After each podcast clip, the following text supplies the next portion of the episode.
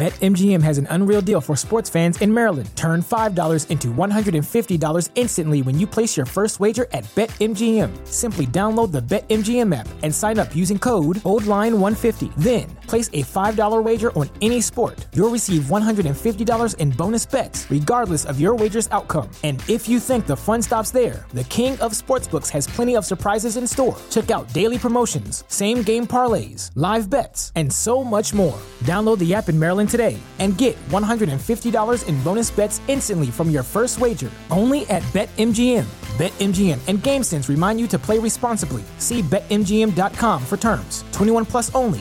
Maryland only. New customer offer. Subject to eligibility requirements. Rewards are non withdrawable bonus bets that expire in seven days. From issuance, please play responsibly. For help, visit mdgamblinghelp.org or call 1 800 Gambler in partnership with MGM National Harbor. Promotional not available in Washington, D.C. What's so special about Hero Bread's soft, fluffy, and delicious breads, buns, and tortillas? Hero Bread serves up 0 to 1 grams of net carbs, 5 to 11 grams of protein, and high fiber in every delicious serving. Made with natural ingredients, Hero Bread supports gut health, promotes weight management, and helps maintain blood sugar. Hero also drops other limited edition ultra low net carb goodies like rich, flaky croissants and buttery brioche slider rolls.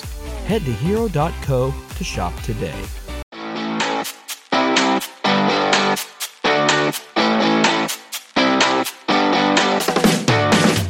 Back to the Barbell Medicine Podcast, where we bring modern medicine to strength and conditioning and strength and conditioning to modern medicine. I'm your host, Dr. Jordan Feigenbaum. This is the second Barbell Medicine Pain and Rehab Seminars question and answer session.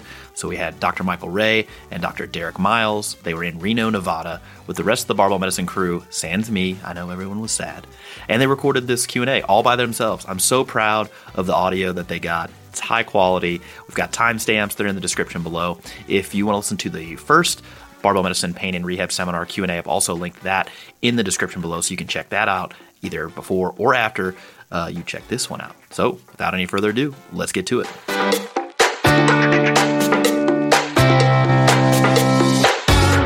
So, question number one What is your approach to someone so pain focused they can't give activity based goals because they only care about decreasing pain? How do you find meaningful activities? Um, it's a good question. So, they're just highly focused on decreasing their pain. I think the part that I would address on this is pretty easy is meaningful activities would be directed by them, right? Like they're seeing me because they're probably suffering that's related to the pain that they're experiencing, which is mitigating them from wanting to engage activity that they value. So part of the job would be what are they wanting to be able to do and how can I help facilitate that? And maybe that's as simple as just me educating. I mean, I do one-off consultations for low back pain pretty regularly. Um, and if that works, then that's good. I don't need to go any further. But I think there's also a really good argument for exposure based therapy, implementing exercise prescription to get them back to activity over time so you can guide that path. But I'm not really defining meaningful activities for them. They're telling me what they want to do. For being focused on decreased pain, I try to set the expectation like, hey, that's that's going to happen, and we don't need to be too hyper focused on that. And once we kind of set that expectation and give reassurance, and we get them moving and doing the things they want to do, they realize like, oh, I am capable of this, and maybe I don't have zero symptoms, but I'm doing it with some symptoms, and that's okay because I know it's not equaling me harming myself. I mean, I think some of it early on, if that's their goals, you obviously have to respect their goals. It comes down to starting to talk to them and getting to know them and what their beliefs are and seeing them as a person. And I understand that sounds like a little overly philosophical, but if you're having someone going through a bad experience, and I think most of us would concede that being in pain where that's your only focus will qualify as a bad experience, then really one of your big drivers should really be to help them through that experience. And you may not necessarily start with an absolute focus on their activity or whatever their goals are, um, so much as just like letting them talk. And you sometimes can't overstate how important it is for some of these individuals to feel like they're being heard. And especially if the main driver is pain, letting them be heard, talking through why it is they feel the way they do, like it, it tends to be one of the primary drivers to helping them through the process. Yeah, I, I don't think I would add too much other than we've talked about this before the nail on the forehead video. Oh, yeah. Yeah where like if you has a, have a significant other, uh, if you've not seen this video, I recommend it. But to Derek's point is like letting someone talk. Um, this happens all the time in my marriage where Erica is very upset about something. And I think I have a propensity, and as most of us do in relationships, we're like, we're going to try to fix this rather than just being like, I'm going to sit here and listen, and this isn't the time for me to fix something. And I think as like clinicians, we're driven to try to fix things for people versus just like hearing them out, to your point. This video is like, I don't know, a couple minutes long. It's pretty short, but it's basically a guy sitting on the couch with his significant other, and she has a literal nail in her forehead and the whole time, um, he's trying to fix this and just be like, "Yeah, your headaches because you got this nail in your forehead." And she's like, "Shut up! Like, just stop! Don't don't do that." And then she'll be like, oh, "He'll be like, okay, I'll just sit here." And then she's like, "Every time I put a sweater on, I like snag it and I have a hole in it now." And he's like, "Well, honey, you know, like, like," and she's like, "If you say that one more time, I'm leaving." And so, like, that's kind of what I think about. And to Derek's point, is like, yeah, sometimes I just sit here and listen, which is what I was talking about with low back pain. And uh, the case context is I just let the person talk as long as they need to. And I think you've said you're like, you're at like 45 minutes. I, I will let someone talk for as long as they need to. And I have had individuals approach 30 minutes without me saying a word. You know, some of it is like, let them get it out like, let them be heard. Let them feel like someone actually sat there and listened to them the whole time. And, you know, you're going to hear a story. And I think when that individual finished, uh, my response was, well, we certainly have some things to talk about the rest of the evening. And, you know, we kind of go from there. So, can either of you give an example over the last year where you actively challenged your biases? What was the outcome? Um, the easy answer to this um, is we try and do it on a regular basis. One of the big things I try and seek out is disconfirming information. Uh, I follow some people on social media that I fundamentally disagree with, but I do to the ones who like can at least cite their work. And a lot of times they'll make a point like, man, that I really disagree with that. I should go read that paper. And sometimes they have a very valid point out of it. That's why I would be remiss to say that I'm certain about a lot of things. Like I, I know some of these individuals read the exact same papers I do and read different or reach different conclusions. It's not inherently bad, and in all honesty, I think like if I practiced in the clinic with some of them, I'd probably be okay with the vast majority of what they do and like they're going to challenge me, I'm going to challenge them. I mean, I, I, said earlier, part of the advice for really getting better at some of this ACL rehab is talking to people who do things differently than you, and I tend to try and actively seek that out. Yeah, I don't know that I have much to add to that, other than yeah, we disagree all the time, um, and a lot of it is just like hearing the other person's perspective and seeing how they're thinking through it, and be like, oh, I haven't considered that. But it takes the kind of operational premise of I don't have everything figured out and I don't act like I'm always right. And I know I'm uncertain about a lot of things, but when you operate from that premise, you're much more willing to hear someone else's perspective. Um, you're much more willing to be like, oh, I haven't thought of that, and try to consider it. Now, that's not in all scenarios. Some of it is I trust Derek, known each other for a while. I trust Austin and other people that I've worked with. If it was someone that was like Brookbush, who handed me 300 citations for some BS that they were spouting, I'm like, I really don't trust you. And Derek, you kind of what do you you pull like his first three citations? Yeah, I mean, for instances like that, like if you're dealing with some individuals who are, are certainly good at putting a bibliography together, like start checking just some of the sources at random and see if it checks out.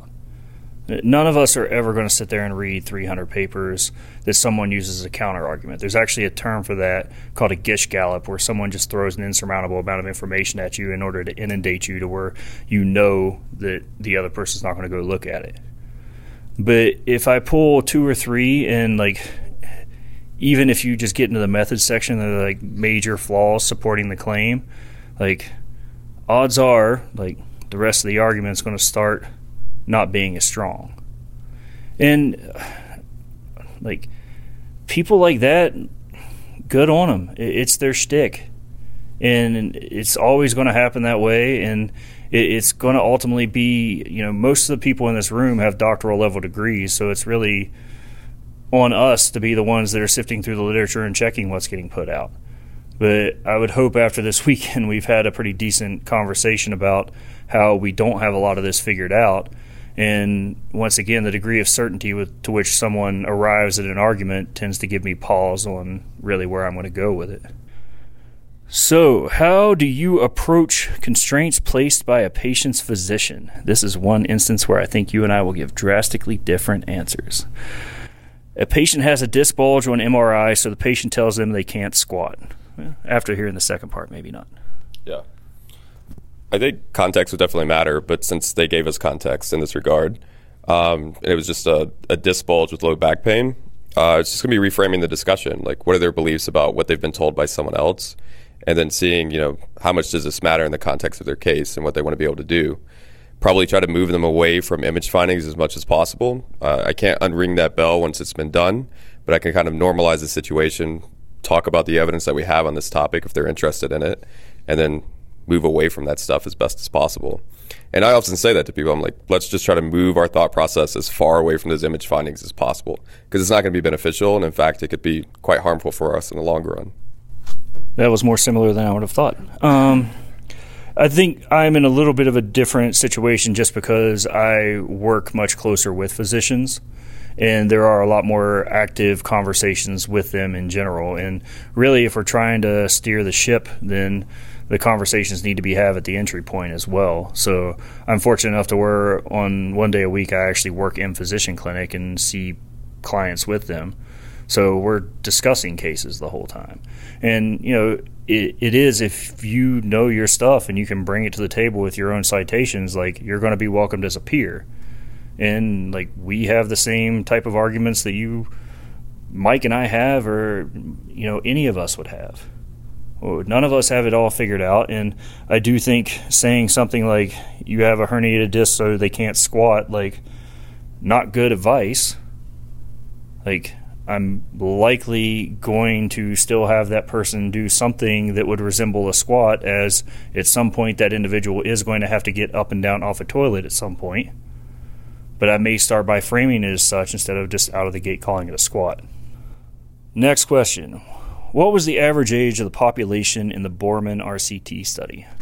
Yeah, so that one was the five year outcome study. They did a well, they did a two year outcome for the original study. I think it was in 2014, and they did a follow up in 2018 on five year outcomes for uh, non operative treatment of rotator cuff tears. And the mean age was 60. It spanned 40 to 85. In heavy slow resistance training, how slow exactly for the eccentric and concentric portion of each rep? So, if you look at the literature, they tend to advocate for a three second rep, but I don't think coming in at 2.7 seconds versus 4.2 is going to really change much. Like, the key to it is it should be a slow, controlled rep. And that really seems to be where the evidence is leading. It's not a specific timing. It, and if you think about it, like if you make the heavy heavy enough, the slow will be slow enough. And, and I think that is a, a decent way of kind of approaching it, especially when you look at a lot of the way that you know the Beyer study for Achilles tendinopathy really took people to 12 RM, 10 RM, 8 RM. So you're trying to get closer and closer to likely what we would consider like an RP 8 to 10. You're not going to move that weight fast if you su- subscribe to our monthly review, um, do you remember what month that was? No. I want to say it was like November or October. We went into depth on like, are there particular contraction types we should be doing with tendinopathies, and if so, how should we be doing it? Does, does isometric matter? Does it have to be heavy slow resistance? Does it need to be focused on eccentric tempo work? Um, and I think the data is pretty shaky to say like there's one way to approach this discussion. Like you have to start with isometric, so you have to do HSR, and the data isn't there's not a lot of it, and it's often by the same groups, and it's very small sample sizes. But we talk about that a lot in our. Uh, I wish I remembered which month, but in our tendinopathy article for uh, BMR, and it, it, turns out like yeah, it, it probably matters that we slow down the movement. I typically don't necessarily force HSR like I used to, where I want like six seconds of time under tension, but I will slow the repetition down, probably the eccentric. What papers, books, or other resources do you recommend for clinicians to improve their soft skills in clinic? That's actually a good, timely question. Uh, there's a podcast coming out with me on, I think, this Friday with Level Up Initiative. And we actually talk about this. Um, I, I don't really like the phrase soft skills because we kind of think like, oh, it's just this easy thing, like soft skills. We just talk to people. It's pretty basic, right? I don't need to learn how to do that. And it's actually quite complicated um, to have these conversations with people at time. And it's one of my areas that I argue for the experience card. Like you need to get reps under your belt, having difficult conversations with people, which is another knock against like lie down on the table and let me do something to you because I don't have to have a conversation with you because that's tough. Instead, I need to sit you up, face you, make eye contact, listen to you like a human being, and talk to you. But that's really complicated. Um, so part of it's just getting reps under your belt. I would listen to that podcast that's coming out with the Level Up Initiative on Friday. We talk about a really uh, what I think is one of the important papers from 2019, which is the selling of chronic pain, and it's through the lens of uh, low back pain. And so they interview clinicians and see like how do you feel about trying to tell people about chronic non-specific low back pain and selling that narrative. And it's pretty interesting to like hear their complaints with it and like their struggles in clinical practice. Um, it's something I've personally felt as far as like this weird paradox if I'm supposed to be actively listening to you, I'm supposed to go through what's called motivational interviewing with you, but I'm not supposed to impose upon you my worldview of pain.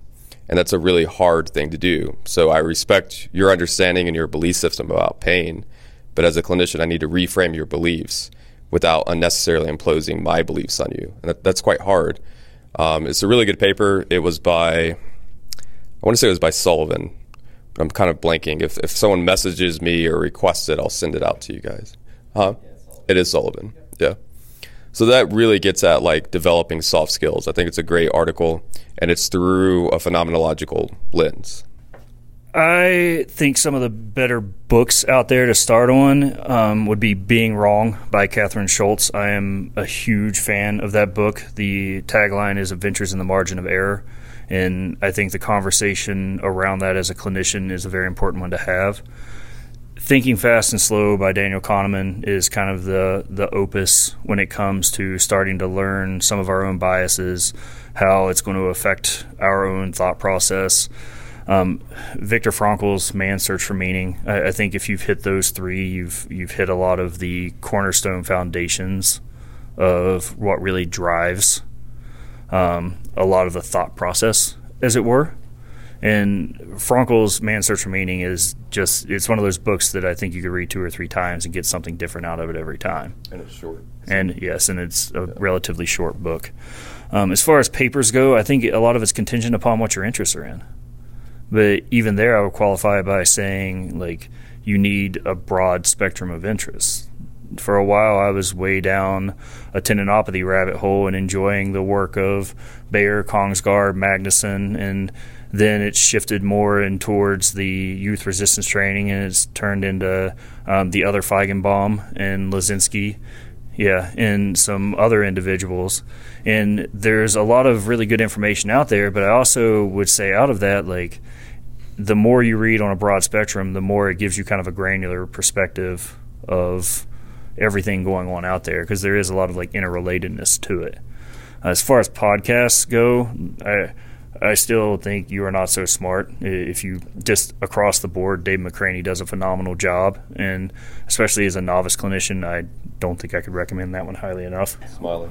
What has been the biggest disagreement, if any, between you two, you and I? Um, the fact that they even said "if any" yeah. makes me laugh so hard.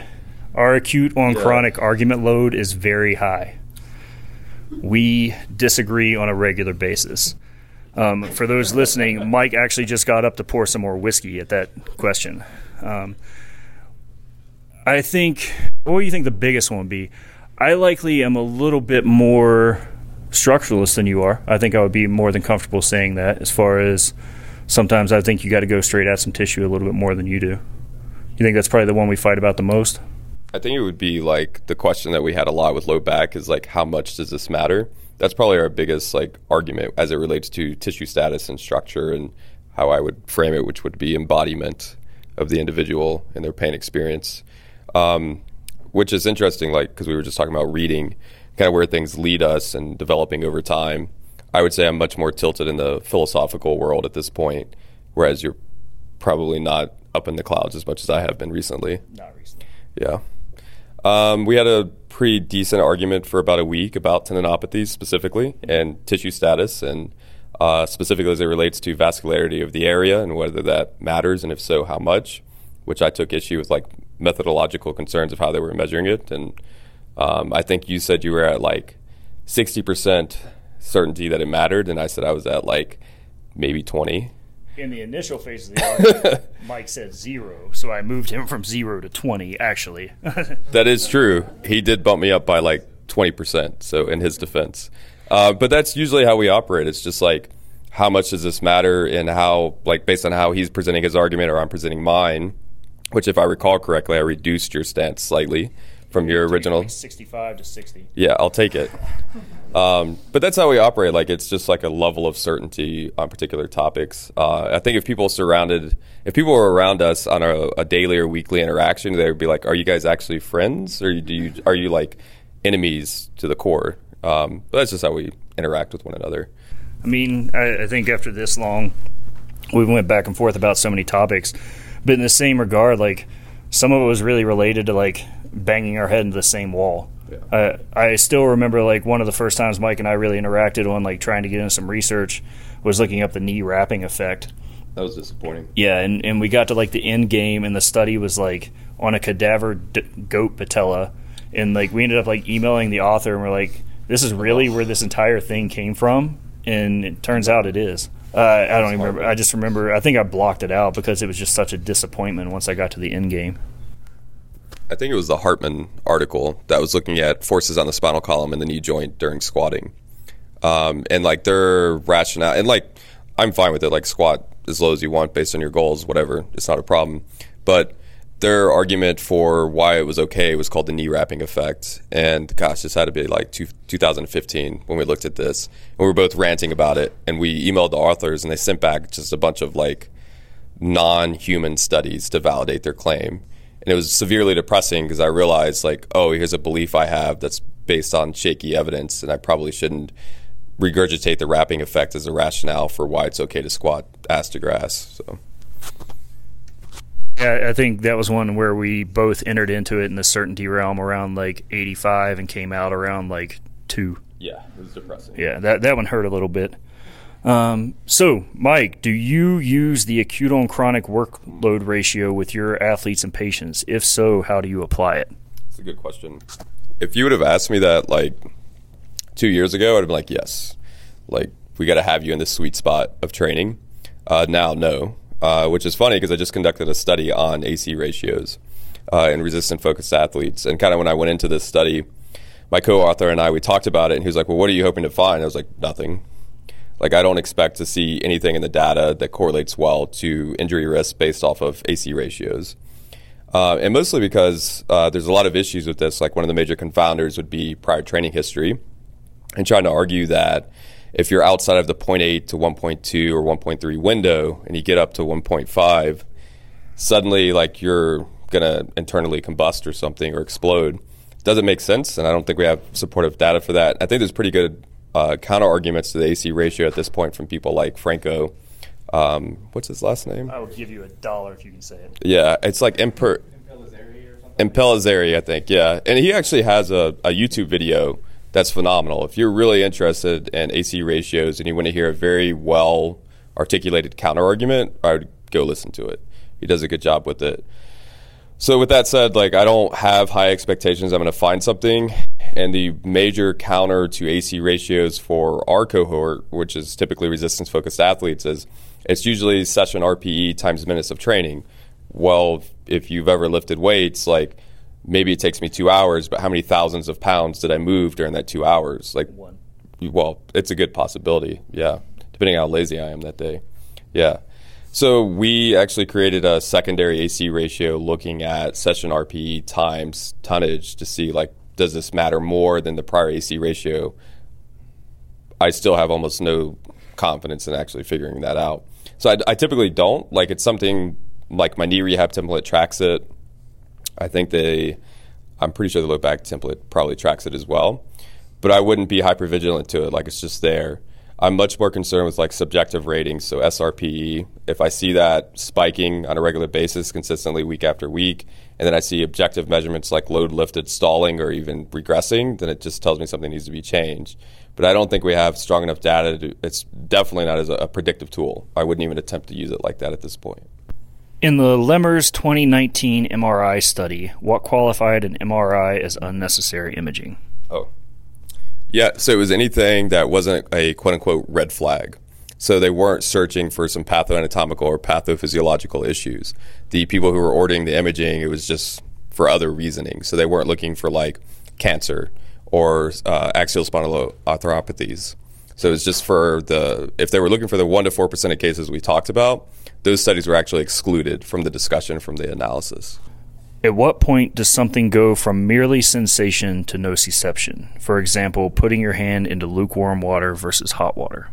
So, uh, it's difficult to answer this question, and it's pretty complex. Uh, if we have another day, we probably could start into it. I actually got into an argument with someone, and not really an argument, I, uh, more of a discussion about this topic with John Quintner who I respect a lot. Uh, I think he's a very bright prior rheumatologist. He's recently retired, but I cited him.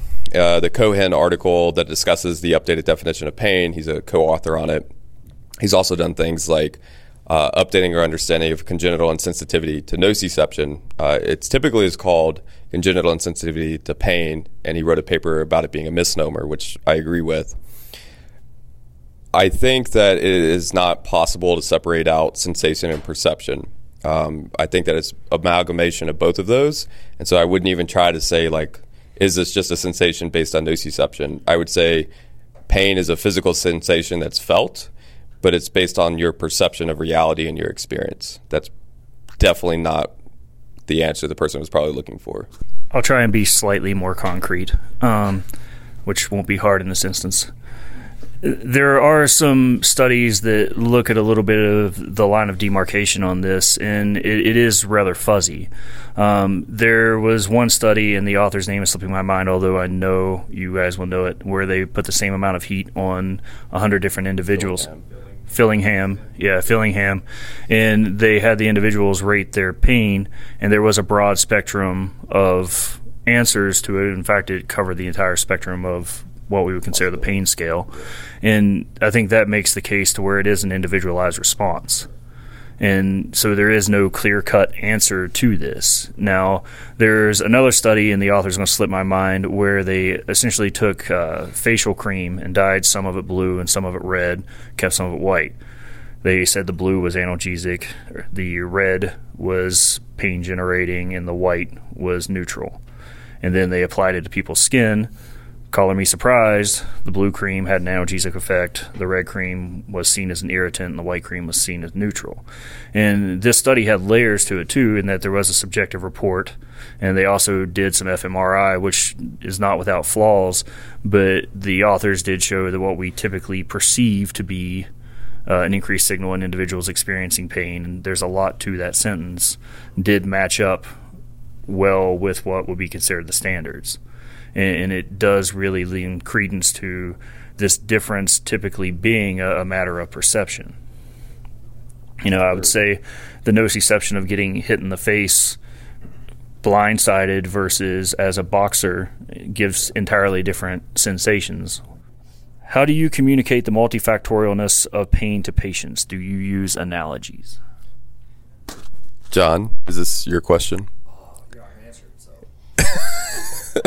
John's been asking me this question all weekend, uh, and I feel like he's trying to pin me in a wrestling match. But I, I, do use metaphors, but it's it's so dependent on the human I'm talking to that I don't have like generalizable examples of metaphors. I think uh, Neilson is one of my favorite papers that talks about pain as a metaphor. Highly recommended to people. Um, but I think it's important. It's okay to use metaphors, like we do that all the time in life. Uh, but I think we need to move it away from like clinical apocalyptical analogies, right? Like we talked about in the pain lecture. Uh, so I'm fine with that, but I think you need to make it relatable to the individual. Like if I use an analogy and it has nothing to do with the person and their life and their experience, it's probably not going to be relatable and they're not going to make sense of that discussion. But I'm fine with it. What was the other part of that question? How do you communicate the multifactorialness of pain to patients? Yeah, I don't know that I directly and explicitly discuss it. Like, I don't talk about models to patients. Like, people see me get into discussions online and talking about various healthcare models, and they assume that that means that's how I talk to my patients. I, I don't. Like, I don't talk about the biopsychosocial model to patients. I don't talk about the biomedical model. I just have a discussion with them about their pain experience, what, uh, how have they made sense of it, and are there ways I could reframe it differently for them to have a better understanding that's a bit more broad potentially away from like a biomedical model. But I don't actually mention models to people. And I was talking to someone this weekend, I don't remember who it was. Like whether we acknowledge a model or not, it exists. Like we're understanding our reality and interacting with people based on a prior model. We don't need to explicitly discuss it. And I think in fact when we do that, we run the risk of like losing people or invalidating them. How would you explain pain manifestation in regards to phantom limb syndrome? That's a good question. No, no, you Oh, you're the you're the pain lecturer. I was letting you go on this. Um, I, I think once again, it's meeting the person where they're at. We know this is a phenomenon, and some of it is starting to work on strategies. Like uh, there is some decent ev- evidence for working on desensitization training early on, and starting to work through some of that through the frame of like. Right now, there's just a lot going on. You're healing. You just had a major life event you know you're going to experience some symptoms out of this. And then obviously there is long-term sensation out of this in a certain cohort of individuals. Now i don't know that i necessarily need to explain away their pain. Uh, i need to talk to them about what they're feeling and talk to them about what i can do about it. Uh, it's this gets back to this whole like the whole explain pain thing. Like I, I really don't like trying to explain pain people to people. Like the analogy or the analogy I always use. Um, we talk about or how we're trained often is like let's talk about the visual analog scale pain. We need to ask that all the time, and let's just think about that like in terms of the real world situation. Like we've all had an individual go through a breakup that we were close with, and we've all taken that individual out and tried to get them over the situation. Like, do you sit there and talk to them about their ex the whole time? Like, it, uh, can you imagine like going out with one of your buddies and being like, "Hey, man, how do you think uh, Lindsay's doing with her new man? Do you think their love is burning, stabbing, shooting? you think she's numb to him already?" Because uh, we know that's just kind of an idiotic way of approaching it. But then we'll turn the same type scenario on its head, and person comes in with pain, and we're like, "Hold on, does it hurt here when I poke this? Does it hurt here when I poke this? Is it stabbing? And, and, I think it's just the wrong approach to the entire situation. If you're, especially if you're trying to meet someone where they're at as a person, and you know when you're dealing with someone with phantom limb syndrome, obviously they're having an experience that like is very unique to them, and it's having the discussion of their experience with them. I'm not trying to explain their pain. I'm trying to understand it with them. What was the original question? how would you explain pain manifestation in regards to phantom limb syndrome? I brought it back in the end. I, no, I was I was proud of that. Yeah. yeah. Uh, is the frequent utilization of Tommy John surgery in pitchers unwarranted and a result of an overly reductionist biomedical approach? Um, I would say there's a lot of layers to this. I mean, this could literally be a podcast into itself. And if you look at the uptick in it, it also coincides with a lot of the uptick in early sports specialization. So I wouldn't don't know that I would say it's an entirely biomedical approach. I mean, if you tore your UCL, you tore your UCL. That's just how it is. Probably. Now, if we look at the rate at which people are tearing their UCL, there we, we have some things we can certainly work on. Um, there was kind of in the ether a discussion about individuals trying to have people tear their or their UCL because a UCL graft is generally accepted to be stronger. So you, you would have people like advocating for prophylactic UCL reconstruction, which that I would say there's some problems with that. Yeah. I would say there's some very very large problems with that. But you know, to turn it back where we normally go in regards to loading, like a lot of the pitch counts are in place at certain age levels for a reason. And if you look at the evidence, people don't adhere to those a whole lot. And guess what happens if you don't adhere to them?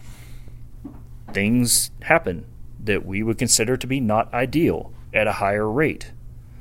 And even then, we forget about there. There was actually a study um, from Giorgio Zeppieri, Florida, where they looked at individuals warming up to pitch, and they found that a lot of high school athletes were throwing 60 pitches before they ever hit the mound.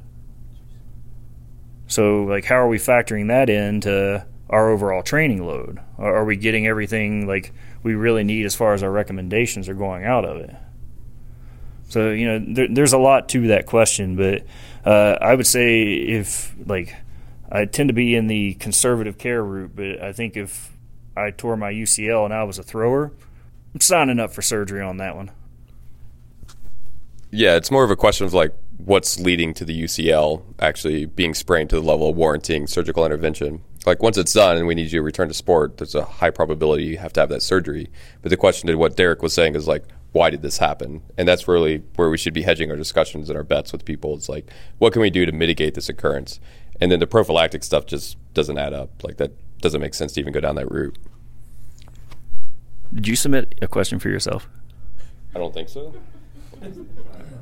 Are you sure? I'm pretty sure. I'm like I'm like 98% sure. Yeah. Do nebulous terms such as tightness, stiffness, decreased tone, etc., have any place in our narrative, or should we strive to mitigate their usage altogether? That question is elucidate away from Michael Ray. Yeah. I think, well, the inside joke there is when I'm writing, apparently I use elucidate a lot, which I'm just going to use it more when people call me out for it. Like, that's how stubborn I am. But um, I don't use those terms to describe things. People may describe their experience to me in that manner. And the u- usual way I try to like reframe that discussion is like, we don't have a, an objective measurement for tightness and like examining it outside of your subjective perception of the issue. And it doesn't mean that there's necessarily something wrong that needs to be corrected. You're just perceiving an area of your body differently than you would necessarily expect it comparatively to another to another side. It's often talked about like my right leg or hamstring feels tighter than my left, and I'm like, well, that doesn't necessarily mean there's a problem or anything like that. So I wouldn't get hyper focused on it. That's usually how I have that discussion. So I do think from a clinical standpoint, if we're trying to have discussions with people, I wouldn't give that as a narrative to explain something to someone's experience. But if someone said it to me, I'd probably try to reframe it a little bit. Yeah. I, I don't think I've described much as tight, stiff, or I, I know I haven't used tone No. in quite some time. Uh, tone is up there in the like tight and stiff. Like I'll give that one a, a solid yellow light. Tone, we're we're getting hard into the red light district at that point. Um, uh, there's just better ways of talking about it. But if an athlete feels it, they feel it. Like uh, they're going to describe things to you, and that's how it is.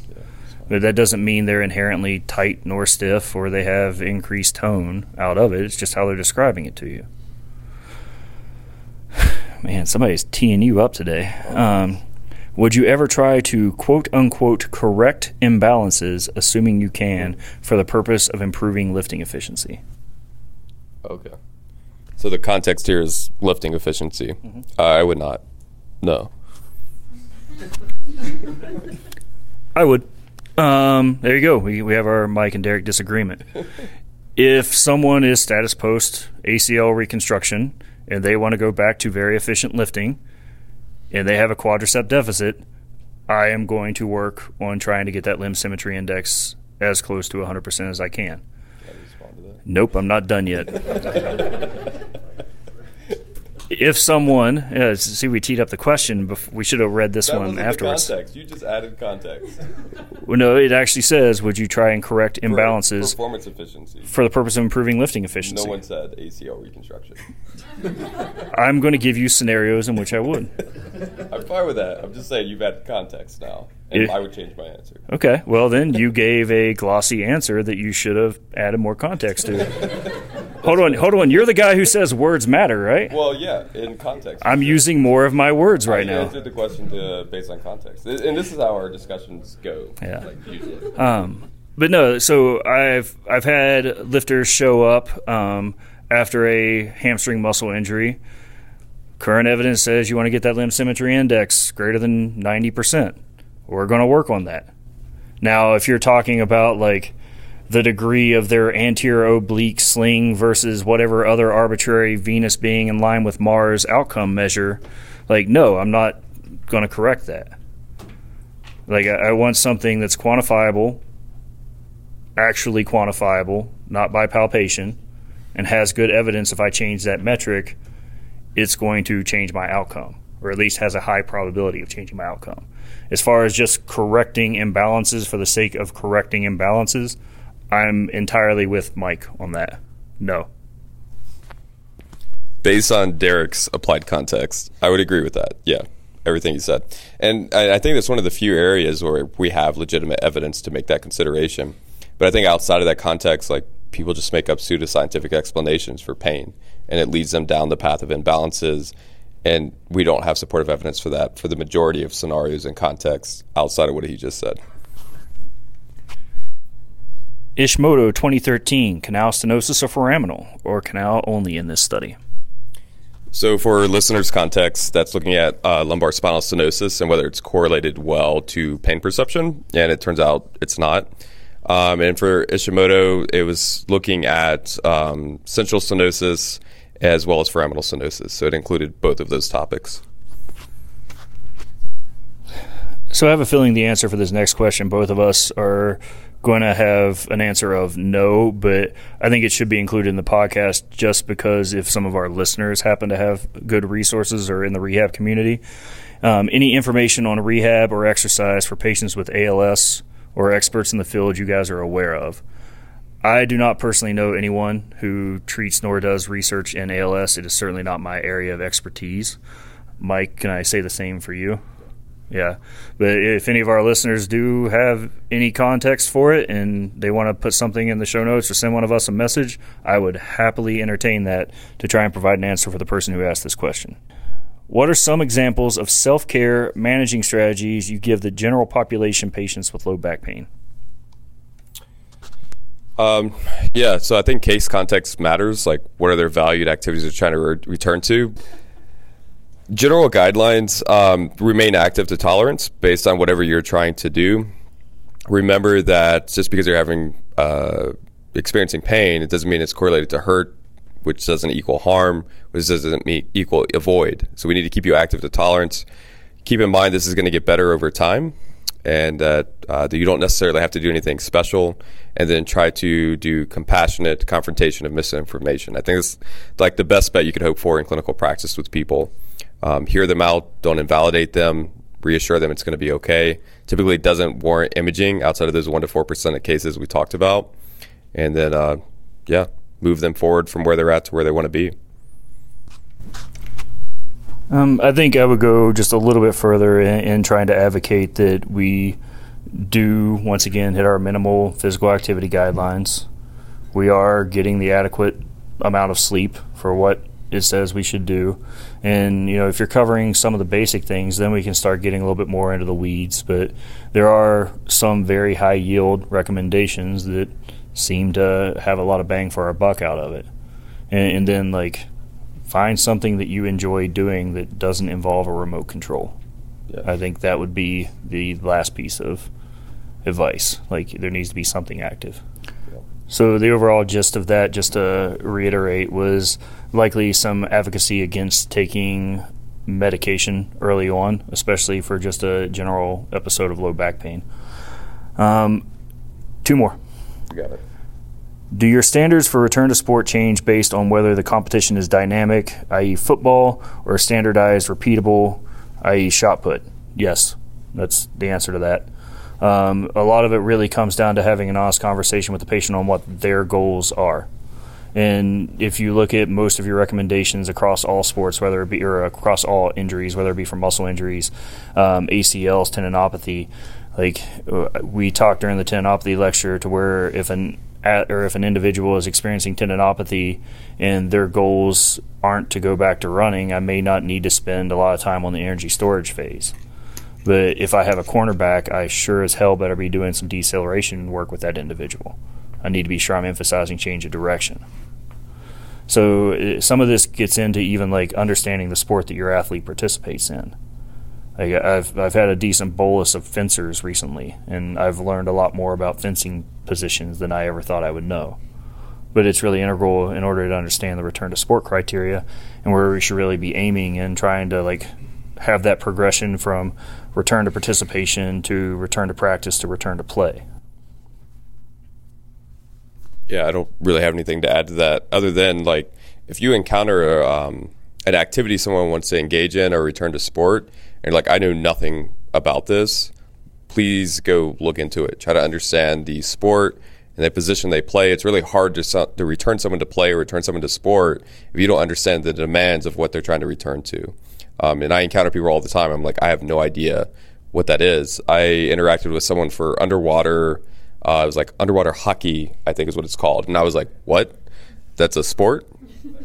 All right. And I went and looked into it. I was like, well, what do I need them to be able to do in order to progress them back to return to play? So it's just something to consider. If you don't know about it, just go look into it or ask them, hey, explain your sport to me. With full time clinics, along with being engaged or married, how much time per day do you set aside to read papers and studies? I don't know that I think about it. Um, it's kind of just like, uh, and we were talking about this with like behavioral change and making a, a, habitual kind of just behavior. Like it's something I do. So I just read. Um, I don't know that I actually think about how often or how much I read because it just seems like a part of life. And then someone will send me an article and I'm like, I know nothing about this. I need to read it, and I just start reading it and get sucked in. But I think it's respecting like boundaries of my significant other, and like I need to give that attention and not allowing myself to get completely sucked in. But I don't have any way to like quantify how often or how much I read comparatively to like other things I do in life. It depends. Yeah. Um, I, I never set aside like a finite amount of time a day for it uh, in what two years ago now, I think it was, I set out and was like, let's have a fun arbitrary goal. I'm going to read enough books to stack it from the floor to the ceiling of my apartment. And I was like chugging along at it, making pretty good progress. And then uh, I was asked to write a youth resistance piece, and my life has forever changed. And I dove headfirst into that, and it kind of just took me a different direction. But I think some of it does come down to like, I enjoy doing it. Like it, reading, it's just like getting another little piece of the puzzle and like occasionally getting smacked in the face with something I don't know. Uh, and I, I, don't ever see it as like I need to set aside this time. And in fact, I think if I did, like it might actually detract from it a little bit. It would probably. I actually probably wouldn't want to know because it would. I would be like, "Holy shit! Like, how long have I been reading about this on any given day or week?" And I'm yeah, I think it would be more of a deterrent if I gave it thought. Well, but what is though? Because I, I think like most of us, like, can you imagine if you could like see all of the tonnage you've stacked, like stacked up over time? Like, I would like to see that. Like, I think that would be a cool thing to see, and that was part of the reason. Like, I kind of like the book goal was because like I gotta wait for gains. Like that stuff has to accumulate over time. Like with books and papers, like that shit's immediate the other side would be you nocebo yourself and you're like, why aren't I farther along at this process given the number of hours I've put into this? I mean, I got I got a book on a journey that you can read about that might change your perspective on that. That's fair. Yeah. yeah. Enjoy the process. Yeah. yeah. And, and I mean, uh, even some of it, we read some of these like big technical papers, and I think at any given time, like most of us are trudging through something that is way over our heads. Oh. And like for a while I tried to have a book like I tried to have one book that was kicking my ass, one book about someone kicking ass, and then one book that was just completely off the wall from what I normally read. And having that kind of perspective out of it, like I'd read three pages of spontaneous brain and like want to beat my forehead against a wall, and then go read, you know, Patrick Rothfuss for a little while and be like, oh, this is awesome, and then be ready to go back to spontaneous brain. And it, it is kind of that same like challenge threat thing that we talk about with a lot of instances. Like it's just like, yeah, this is a challenge. I want to get through this book, and when I get through this book, I get to buy another book. To circle back a little bit, would you say that helps you with conversations with patients? The diversity of things that you read. Probably works both ways. Um, I mean, in the pediatric population, I doubt any of them are reading uh, Spontaneous Brain or. Uh, uh, I'm definitely never going to read Wittgenstein. I'll just lay that out for you right it's now. Pretty depressing for me to hear that. Um, but in the same regard, I, I was told a story yesterday about uh, a patient experience where I was doing an eval on an individual, and during the course of the eval, I said something to him, and his response was "So it goes," which is a quote from a Vonnegut. It's actually a quote from a lot of Vonnegut books, and uh, like I just immediately responded like "Ho hum," which is another Kilgore Trout reference from Vonnegut, and like you just saw the dude's face and was like, I could ask him to do anything at this point. I'm in. And, and it was just having that like immediate relation out of it. And, but I think like some of it is like learning those skills of having the conversations of like being broad based on what goes on. And, and the wider your perspective is, the easier it is to have those conversations, whether it be with like research or like, I mean, if I only read all the stuff that like Stevie Z and Joel put out, like I would have a very narrow worldview on manual therapy. And the same thing, like if I only read uh, Star Trek, then you know where would where how would I feel about, Star Wars? Yeah, about Star Wars. Yeah. You know, yeah, there has to be like some perspective on it. Yeah. I don't think I have anything to add. I mean, I think it makes us more relatable the more things I read about uh, and have a diversification of like my worldview. It makes me easier to talk to people, hopefully, and somewhat more relatable to them as a human being. That was the end of our questions. Do you have uh, anything else to add this evening? All right. Thanks for coming, guys.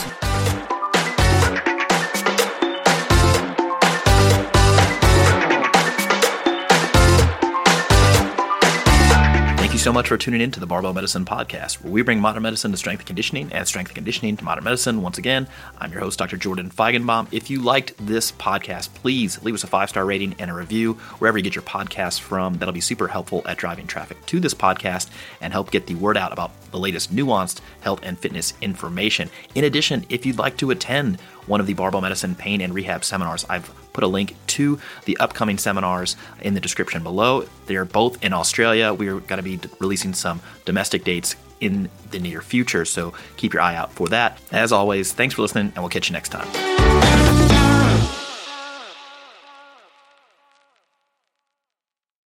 BetMGM has an unreal deal for sports fans in Maryland. Turn $5 into $150 instantly when you place your first wager at BetMGM. Simply download the BetMGM app and sign up using code OldLine150. Then, place a $5 wager on any sport. You'll receive $150 in bonus bets, regardless of your wager's outcome. And if you think the fun stops there, the king of sportsbooks has plenty of surprises in store. Check out daily promotions, same game parlays, live bets, and so much more. Download the app in Maryland today and get $150 in bonus bets instantly from your first wager. Only at BetMGM. BetMGM and GameSense remind you to play responsibly. See BetMGM.com for terms. 21 plus only. Maryland only. New customer offer. Subject to eligibility requirements. Rewards are non withdrawable bonus bets that expire in seven days. From issuance, please play responsibly. For help, visit mdgamblinghelp.org or call 1 800 Gambler in partnership with MGM National Harbor. Promotional not available in Washington, D.C. What's so special about Hero Bread's soft, fluffy, and delicious breads, buns, and tortillas? Hero Bread serves up 0 to 1 grams of net carbs, 5 to 11 grams of protein, and high fiber in every delicious serving. Made with natural ingredients, Hero Bread supports gut health, promotes weight management, and helps maintain blood sugar. Hero also drops other limited edition ultra low net carb goodies like rich, flaky croissants and buttery brioche slider rolls. Head to hero.co to shop today.